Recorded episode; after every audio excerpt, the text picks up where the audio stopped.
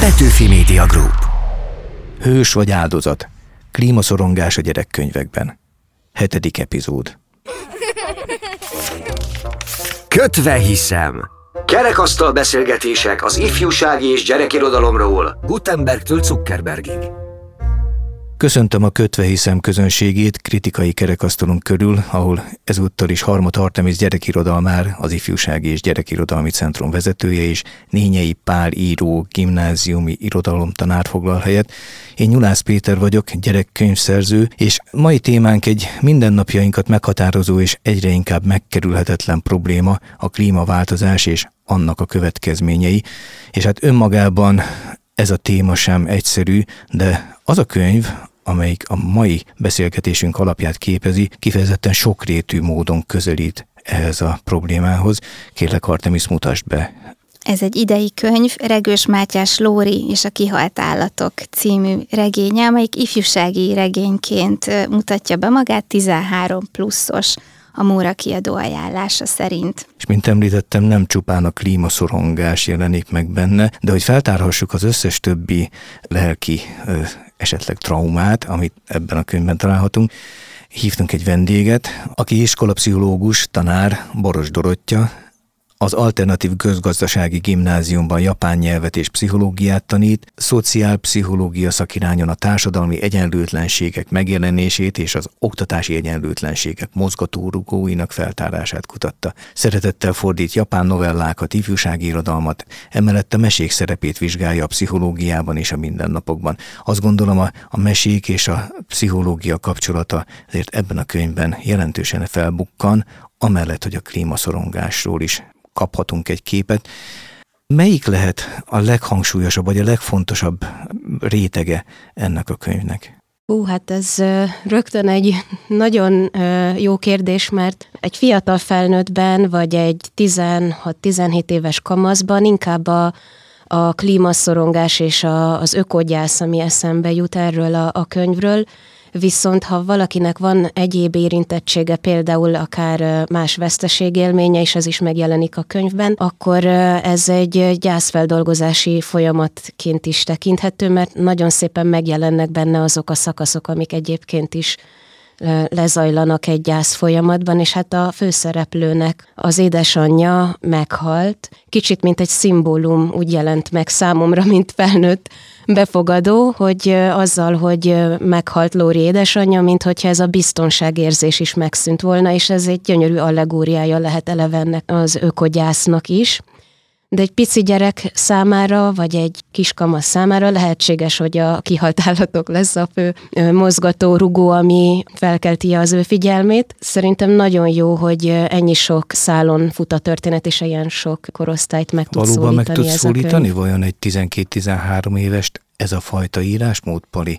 Azért fordulok hozzád, mert ugye te gimnáziumban tanítasz, és Nekem az volt az érzésem, hogy bár a főszereplő 12-13 éves, de minthogyha ez az írásmód sokkal magasabb korosztály számára volna elfogadható.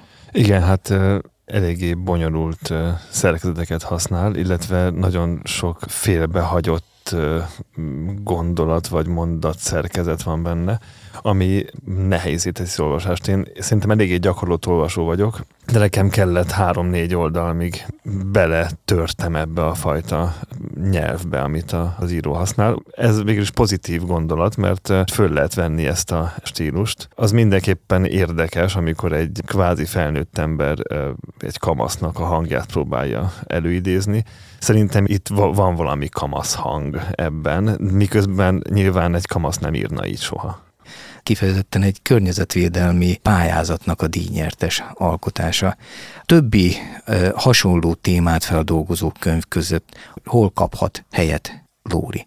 Szerintem különleges könyv a Lóri, éppen ezért is hoztuk, mert hogyha így áttekintjük a kínálatot, akkor találkozunk olyan könyvekkel, amelyek a kisebbeknek szólnak, például ugyanúgy az öko témával foglalkoznak, de inkább mondjuk ismeretterjesztő módon, különböző ajánlásokat tesznek arra, hogy hogy mentsük meg a Földet, ugye itt, mint hogyha a gyerekeknek lenne ez a mindennapi feladata. Aztán vannak olyanok, amelyek nagyon szép történetbe ágyazva beszélnek erről, ilyen a Lóri is, és ami különleges benne, hogy nem csak a veszélyre hívja föl a figyelmet, hanem van benne egy olyan szemlélet, amelyik a a bolygó gondozására, a teremtés gondozásra irányítja a figyelmet. Ugye ez már megjelenik a mottóban. Olvashatunk egy kis herceg mottót, Fegyelem kérdése, mondta egyszer később a kis miután reggel gondosan rendbe szedte magát az ember, gondosan rendbe kell szednie a bolygóját is. Tehát itt van ez a, a felelősségkérdés, ami ugye a többi gyerekkönyvben is látszik, ugyanakkor ugye Jobbtól is találunk idézetet, hogy vajon kié is a felelősség az éghajlatot tekintve, kiáld esőt, kiáld szárazságot, és ez egy más perspektívába helyezi a kérdést.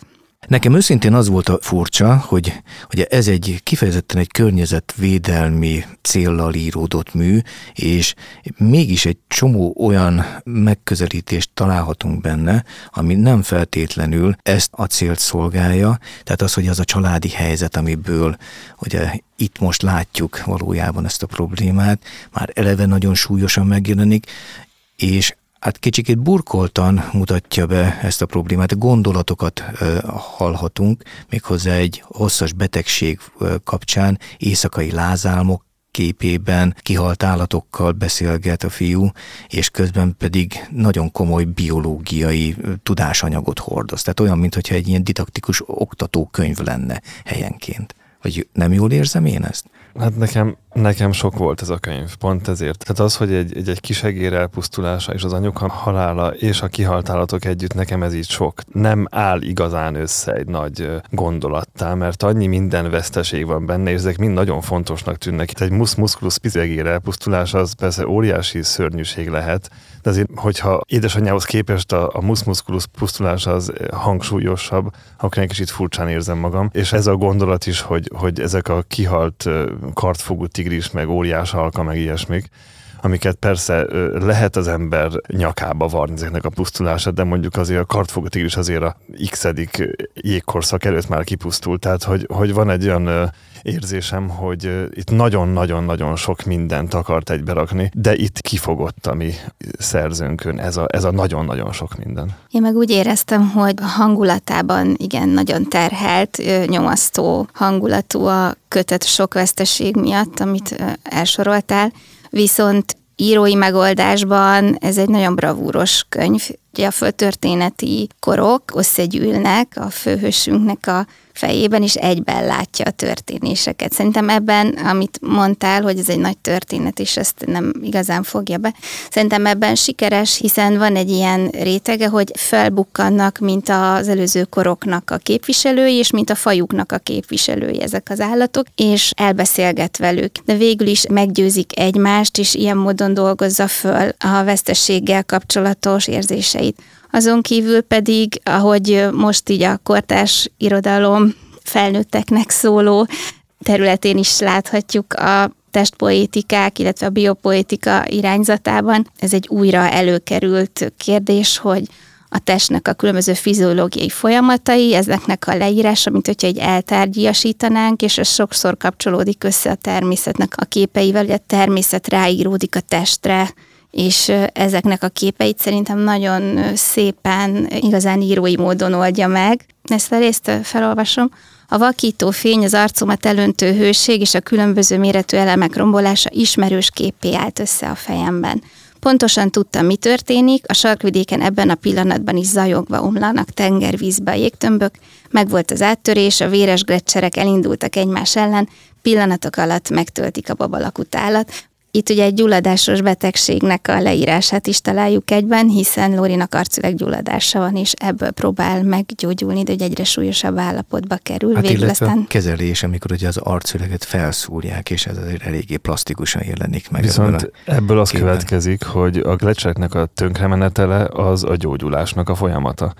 Tehát itt én erről beszélek, hogy, hogy sok minden van egymásra írva, de sajnos ezek a képek nem feltétlenül segítik egymást az értelmezésben. Tehát, hogy én itt érzem a sokat, ahogy kiáramlik a geny mondjuk az arcüregből, és ezt rárakni a glecsek olvadására, ez a kettő, hogyha mi félünk a glecser olvadástól, akkor örülnünk kell annak, hogy kiáramlik a, a geny. Tehát ez a kettő nagyon furcsán üti egymást. Van egy olvasónk ismét, Pataki Sári tizedikes gimnazista, és meghallgathatjuk, hogy számára mit jelentett ez a történet. Elsőre kicsit szenvedős volt, meg nehéz volt um, túljutni, mert nem szakszavak voltak benne, amiknek utána kellett nézni, de olyan kifejezések, amik nekem nem sokat mondtak. Viszont mikor már nem csak a biológiai része volt, hanem akár a lelki része, hogy Lórinak a vívódásai, vagy a gondolatai, ahogy a lázhatására hogyan cikáznak benne a gondolatok, az már sokkal inkább az én fantáziámat is megindította. Az az igazság, hogy az anyukájának az elvesztésére kifejezetten kevés figyelmet fektetett a könyv. Nekem mégiscsak ez maradt meg a legjobban, mert ahogy egyre inkább körvonalazódott előttem, hogy mennyire köti Lóri mindenhez az édesanyját, az nekem nagyon tetszett. Globális felmelegedés, a klímakatasztrófának a réme, az mennyire volt számodra feltűnő vagy hangsúlyos ebben a történetben? Elég hangsúlyos volt, főleg az elején, akkor így néha így néztem, hogy ez most hogy jött ide, de amilyen hangsúlyossággal bemutatja, hogy mi felé megy a Földünk, az, az elég kemény, de igaz. Lehet mondani, hogy klímaszorongást vált ki abból, aki elolvassa? Hát belőlem váltott. Főleg az, amikor ilyen nagyon egybefolyó gondolatok voltak arról, hogy, hogy mi lesz itt. Eddig nekem az volt, hogy így nyilván lekapcsolni lámpákat, meg szelektív személygyűjtés, de hogy bemutatott más folyamatokat is, hogy védeni lehet az egészet, az, az nekem jó jött, és um, szerintem használni is fogom. Remélem, hogy tényleg elolvassák sokan, mert, mert rávilágít és megmutatja, hogy ez így nem mehet tovább. Tehát egy 16 évesnek a véleményét hallottuk, és azért elég sok szempontban azonos volt a meglátása az olvasás után. Én azt látom, hogy még ezt nem említettük, de hogy van egy olyan rétege is, amelyik a 2000-es éveket mutatja be elég jól, tehát ennek a kisfiúnak a környezetét, a haverokat, ahogy lóg a testvére például, vagy hogy a nővére próbál gondoskodni a családról, suliba járnak, kórházba járnak, és Lóri azért elszigetelődik, és ezek a megjelenő kihalt állatok valamilyen módon kapcsolódó pont lehetnének az életébe, vagy lehetnek a saját belső érzéseihez és a saját belső szorongásai között. És ahogy az élőegér, vagy ahogy a valós családi veszteség ugye jelentkezik a, az életében, a különböző családtagokon is megméri ezeket az érzéseit, de azt látjuk, hogy elszigetelődik. Én nagyon érdekesnek tartom ezt a könyvet abból a szempontból, hogy mennyire sokféle olvasata van, és nem is biztos, hogy minden gyereknek azt kell belelátnia, mint egy tanárnak vagy egy iskolapszichológusnak, mert számomra egyértelmű traumafeldolgozás maga a könyv, amiben teljesen helye van annak, hogy a, az igazi gyászmunka, az édesanyja elvesztése csak rejtve marad meg, és ezért számomra nagyon hangsúlyos volt, hogy mennyire szépen és finoman jelenik meg a, az anya a meghalt állatokkal, és ez az aggodalom, és hogyha most a regény szereplőit is nézzük, más fog ebből olvasni egy parentifikált gyerek, aki szülőszerepben van a családjában, mint az Évinek a karaktere, aki szinte átvette az anya szerepét, és ezt az érzelmi terhet is, hogy ő az, aki összetartja, mint egy kötőszövet a családot, és ezek a testi utalások is nagyon drasztikusak tudnak lenni, ezért nem biztos, hogy egy szenzorossággal küzdő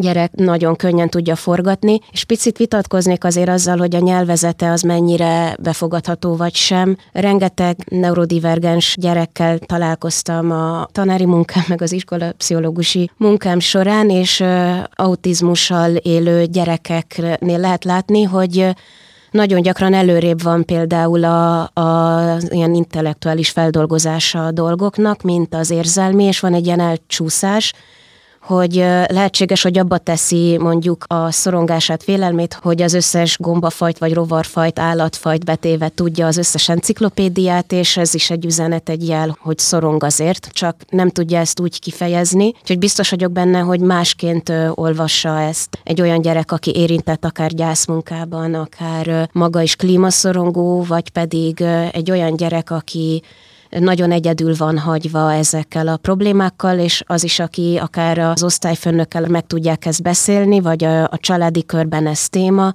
És ami még szerintem nagyon fontos itt, hogy többfajta megküzdés létezik, és mind a, az érzelemfókuszú megküzdés, mind a problémafókuszút láthatjuk a könyvben. Tehát amikor a testvérével beszélget a benne zajló dolgokról a Lóri, az egyfajta érzelemfókuszú megküzdésnek is tekinthető, és pont a regény végén vált át ez problémafókuszú megküzdésbe, és pszichológiailag ez a kettő, ha együtt jár, akkor tud a leg hatékonyabb lenni, és az egy növekedési motívum volt számomra, hogy a végén Lóri egy kis előadást tartott a kihalt állatfajokból, tehát aktivitásba vezette át ezeket a negatív, szorongató érzéseit, és társas támaszra lelt a Panni az osztálytársa személyében, és a családi körben is, tehát hogy rengeteg fogódzót ad akár egy könyvtárosnak is, aki ajánlja ezt diákoknak vagy osztályfőnöknek, aki ezzel dolgozni szeretne. Arra kell csak figyelni, hogy sose tudhatjuk, hogy mi zajlik a gyerek lelkében, és én azt valóban fontosnak gondolom kiemelni, hogy óvatosan kell akár a gyásztémával, akár a klímaszorongással, és érdemesebb először a gyerekeket meghallgatni, Úgyhogy nem nagyon izgalmas volt, és az is, hogy a diák is, akit hallottunk, hogy beszámolt arról, hogy milyen feszültséget élt át, hát hatást generál a könyv, az, az tény és való, és ez meg már egy közösségnek a feladata, a családnak, az iskolának, osztályfőnöknek, ha szóba kerül a, a feladat, hogy ezzel a fajta indulattal valamit kezdjen. Úgyhogy ez szerintem nagyon könnyen átforgatható, akár pszichológiai munkába is. Sári azt mondta, hogy ő reméli, hogy sokan fogják elolvasni a kortársaik közül, mert hogy akkor ők majd változtatni fognak a magatartásukon. Számíthatunk erre vajon, hogyha sokan elolvassák, hogy ténylegesen akkor ők környezettudatosabban viselkednek, vagy esetleg tényleg egy ilyen kísérést kell melléjük adni, hogy azért a szorongással együtt tudjanak élni, hogyha elolvasták ezt a könyvet. Itt van egy olyan írói megoldás javaslat, hogy például a gyomorköltő béka egy mesét mesél el itt ugye egy mesébe foglalja az ő történetüket, hogy mi történt velük, és hogy küzdöttek meg a nagy vésszel, hogy kipusztult volna a fajuk egy, egy jóslat nyomán, de találtak egy harmadik utat. Aztán azt ugye nem mondja ki a könyv szó szerint, hogy ezt hogyan alkalmazza a főhős Lóri, de végül is ezekből a történetekből építkezik, és ugye több műfajú szöveg is keveredik, van benne hősének, azt egy másik állat mondja el, tehát hogy esetleg ez az elregélés, a, a történetté kerekítés az egy ilyen lehetséges megoldás lehet. De nem tudom, hogyha kilátástalan helyzetekkel nyomasztjuk a gyerekeket, akkor ebből mennyire fognak erre következtetni. Hát illetve hányan fogják tudni elolvasni egyáltalán, vagy a Pali is mondta, hogy gyakorlott olvasóként nem volt egyszerű ráhangolódni, és ugyanezt mondta Sári is, aki szintén gyakorlott olvasó, ám bár csak 16 éves, hogy számára az azért eléggé furcsa volt ez a prozódia. Hát én nem szeretnék jóslatokba bocsátkozni, hogy mi lesz a könyvnek a sorsa. Bennem több kételj van, mint bizonyosság. Azt mindenképpen értékelem ebben a könyvben, hogy nagyot próbál ragadni, és hogy több irányból érkező szálakat akar összefonni egymással. Én tovább is úgy érzem, hogy ez az én első olvasatom után, hogy ez nem sikerült ebben a könyvben. Persze, aki szakember, az, az rengeteg minden szépet gondolhat, én továbbra is úgy érzem, hogy irodalmilag vannak benne azért olyan dolgok, amik miatt elcsúszik az egész. Nagyon furcsán beszélnek ezek a kihalt állatok például, nagyon-nagyon lezser módon beszélnek. Van, aki nem is létezett soha, és akkor tudom, hogy ez valamit jelent, csak hogy összekutyulódnak egymással az, az igazi fosszilekból ismert állatok, meg a kitalált állatok a hókarmú, mi ez a hókarmú, meg a szájon át szülni. igen. Tehát, hogy a szájon át szülő béka. Mint a bestiáriumokban, ott is igen, összekeveredtek igen, a valós De azért, azért az egészen más, az ott, van, egy, van egy klasszikus hagyomány, és ezek egymásra épülnek, de itt meg van a nagyon konkrét biológiai tudás, és a kitalált dolgoknak a kutyuléka. Össze lehetne ezt szépen szőni, de szerintem ebben ez nem sikerült. Vagy legalábbis bekezdésekre igen, és másokban meg nem, de jobban kihallott belőle a regényes természet pályázatnak a felhívását. De akkor a kérdésemre pedig a válasz az az, hogy kell mellé egy kísérő, aki segít értelmezni, akár legyen pszichológus, akár egy tanár. Szerintem a szülőnek is felelőssége az, hogy a gyerekében zajló folyamatokat rendezze, és ez ha bár felelősség, de egy nagy lehetőség is, hiszen a gyerekek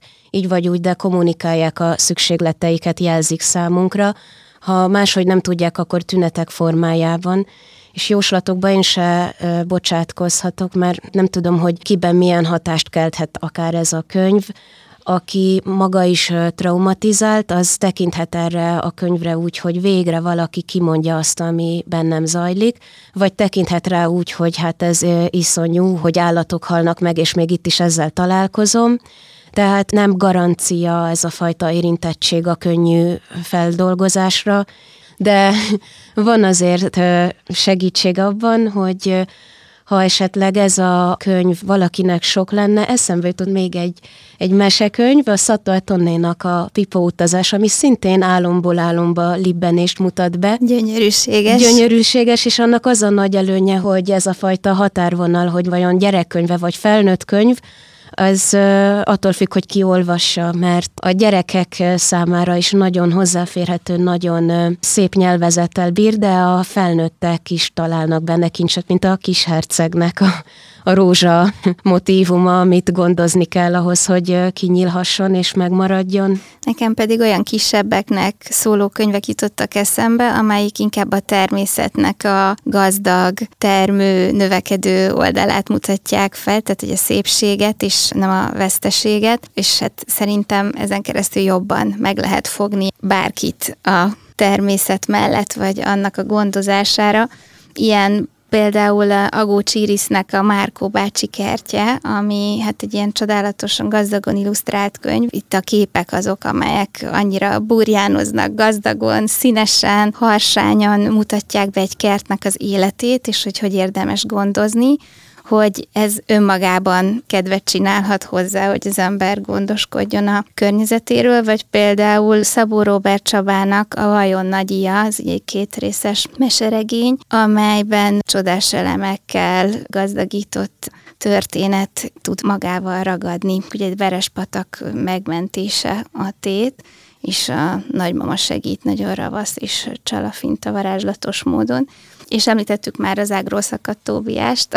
Az én kedvencemet Fonbel mindig előjön, mert hogy itt is egy teljes világba ágyazódik az ökokérdés, hiszen egy fát kell megmenteni a teljes világot, amin ezek az apró másfél milliméteres lények élnek. Ott is az a tét, hogy kipusztul a világuk, vagy sem, de mégis ez olyan részletgazdagon is, a kapcsolatok is olyan részletgazdagon vannak kibontva, hogy a mese az, ami magával ragadó, és sose gondoltam úgy rá, hogy na hát ez egy igazi ökokönyv, pedig az. Én csatlakoznék Artemishez a kert metaforával, nagyon megragadó kép, és akkor hát ne feledkezzünk meg a népmesékről se, ahol szinte minden kulcs megvan ahhoz, hogy mi harmóniában élhessünk a környezetünkkel, a természettel, Boldizsár Ildikónak egyébként van erre egy külön gyűjteménye, a Csodakert, ami a földdel való harmonikus együttélést mutatja be a népmesék által, és én azt vettem észre, de ezt népmesekutatók, irodalommal foglalkozó szakemberek sokkal, de sokkal régebb óta üzenik a, az olvasóknak, hogy minden életkorban tudhatni a, a mese, eleve azok a képek, amik benne vannak, és nem tud ártani. A legrosszabb, amilyenkor történet, hogy valaki nem úgy érti meg, vagy később érti meg azt az üzenetet, amit a mese át akar adni, hiszen már átszűrte nagyon sok évszázad, évezret által az adott népmesét, az a kultúra, és lenyűgöző élmény látni, amikor tényleg működésbe lép és hat az a kép, hogy az egy katarzis élmény a gyereknek, felnőttnek egyaránt, és a csodakertet én meg azért szeretem nagyon a címadó történetét ennek a kötetnek, mert arra emlékeztet minket, hogy nem mindegy, hogyan tekintünk a világra, a természetre, hogy használjuk-e, vagy pedig a vendégei vagyunk, mint egy kert, amibe belépünk, és hogyha vendégek vagyunk, akkor ápolnunk, gondoznunk kell, és ez feladatot is ad egyúttal az olvasónak, és szerintem ez a fajta feladatadás, amit sokszor keresnek az emberek, hogy mire van kontrollom. Sokszor a legszorongatóbb élmények abból származnak, hogy nem látjuk a saját szerepünket az események forgatagában, vagy elég csak megnyitni egy híroldalt, és akkor földcsúszamlásszerűen jönnek a negatív történések a nagyvilágból, és ilyenkor egy ilyen kontrollvesztett állapot léphet fel. Nagyon sokat tud segíteni, ha az ember megtalálja a saját szerepét és a saját feladatát, amit akár egy faültetéssel vagy, vagy mással meg tud találni. Azt gondolom, hogy konklúzióként azt levonhatjuk, hogy igen bőséges a kínálat a gyerekkönyvek és a mesék terén is, amelyek a természettel és a környezet védelmével foglalkoznak, és azt gondolom, hogy megtölthetnénk még hosszan több podcast adást is ezzel, de a jelen adásunknak az ideje lejárt, és én nagyon szépen köszönöm Baros Dorottyának, iskolapszichológusnak és tanárnak, hogy eljött és elmondta a gondolatait a Lóri és a kihalt állatok című könyvről, amelyről itt a kötve hiszem kerekasztala körül ismét Harmot Artemisszel és Nényei Pállal beszélgettünk. A podcast munkatársai Horváth Gergely, Péceli Dóri, Szemők Bálint és Rédő Ádám voltak. Nevükben is köszönjük a figyelmet. Olvassátok a mesecentrum.hu online gyerekirodalmi magazinunkat, és iratkozzatok fel a Magyar Kultúra Podcastok csatornájára, ahol megtalálható a Kötve hiszem gyerekirodalmi podcast többi epizódja is. Hallgassatok ide, olvassatok sokat! Petőfi Media Group